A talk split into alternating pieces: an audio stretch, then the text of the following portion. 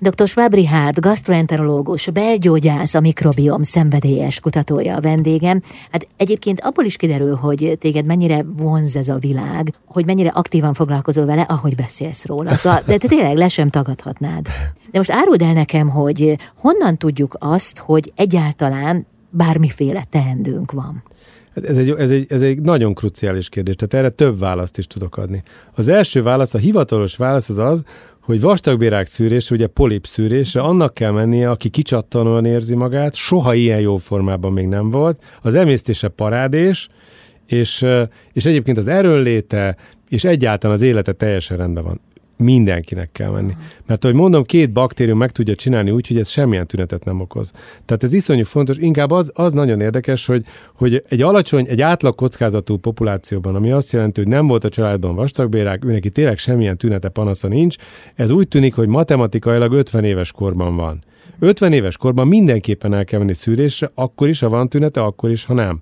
Milyen szűrésre kell menni? Ugye korai rák kimutató szűrésre, tehát vér alapú bármi szűrésre, vagy polip kimutató szűrésre. Ez a kolonoszkópia. Így ugye? Tehát iszonyú fontos, hogy a székletvértesztek, azok a rák korai formáját mutatják ki.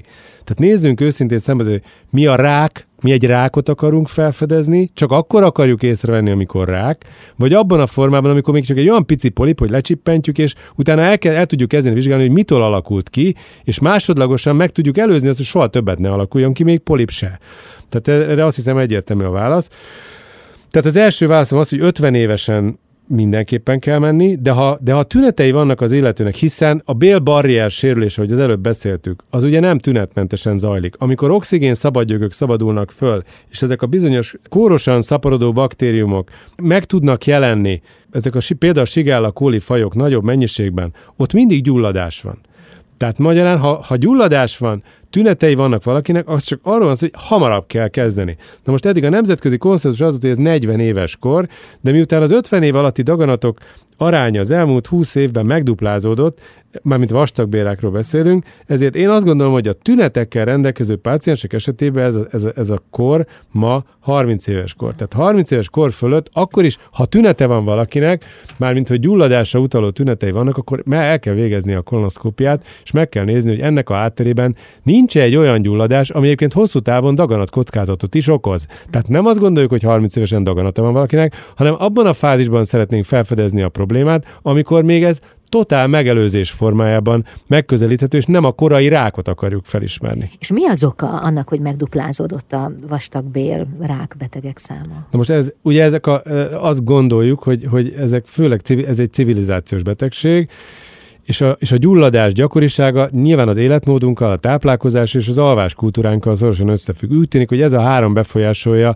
egyébként részben a mikrobiom összetételét, részben főleg a bélbarriert. Tehát ezt látni kell, hogy ez egy nagyon érzékeny határ hártyája a szervezetnek és a külvilágnak, ahol úgy nagyon aktív anyagcsere kapcsolatban vannak több milliárdnyi baktérium és a mi szervezetünk, és ez egy nagyon fontos interaktív kapcsolat, és ugyanakkor az is nagyon fontos, hogy ők kívül maradjanak, nem csak önmagukkal, hanem a különböző anyagcseretermékeikkel, életciklusok törmelékeivel, tehát ugye ezek a baktérium törmelékek elképesztően gyulladást keltők önmagukban. Tehát ez egy külön történet, és itt a tünetekre visszatérek még, amit kérdeztél.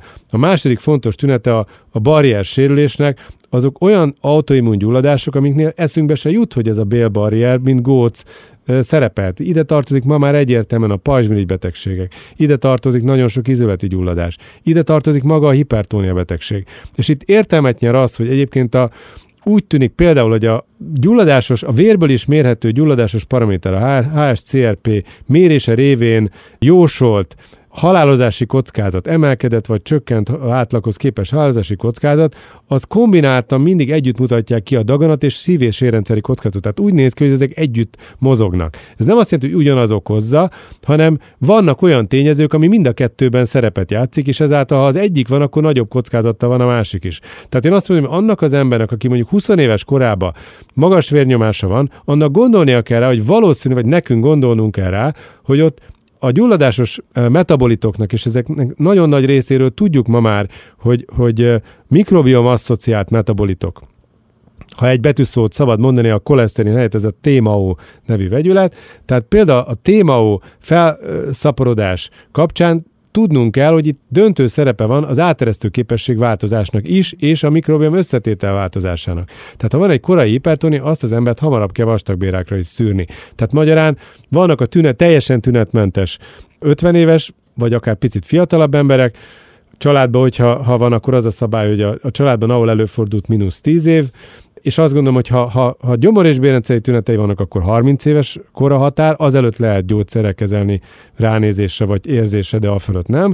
De ha van egy megmagyarázhatatlan korán kezdődő, például hipertónia, vagy érbetegség, ez ide egyébként a trombotikus eseményeket is valószínűleg ide vehetjük, ez egy picit messze vezet, nyilván nem a Leiden mutációról beszélek, de hogyha egy amúgy kivizsgált és megmagyarázhatatlan módon trombózisban szenvedett páciensnél nagyon is felmerül a mikrobiom gyulladásos kóroki szerepe, ilyenkor gondolni kell a korai daganatképződésre is, és még egyszer mondom, korai szűrésre. Akár a kamaszkori magas vérnyomás is szóba került, tényleg? Abszolút. Most ez nem azt jelenti, hogy valakinek kamaszkor a magas vérnyomás, akkor a vastagbélét kell elkezdeni szűrni, mármint daganat, hanem ma, amit korábban azt tanítottak és tanítottunk, hogy ez egy úgynevezett eszenciális magasvérnyomás, nem tudjuk az okát, és hogyha nincs a veseerekben kódolt formája, vagy nagyon ritka hormonális formája, akkor ez gyakorlatilag nem tudjuk, hogy mitől van, és akkor ezt el kell fogadni. Nem, ez a bélben van kódolva, az esetek nagyon-nagyon nagy többségében, és ebben az esetben megtalálható a bélben ennek az oka, és az életmóddal, táplálkozással korrigálható. Köszönöm. És gyógyszermentessé tehető. Nagyszerű. Legalábbis ez jó hír volt, amit most elmondtál. Vendégem dr. Schwab Richard, gastroenterológus, belgyógyász, a mikrobiom szenvedélyes kutatója. Ez már hozzád ragad, ez a név. De nem baj az. Nem bánom.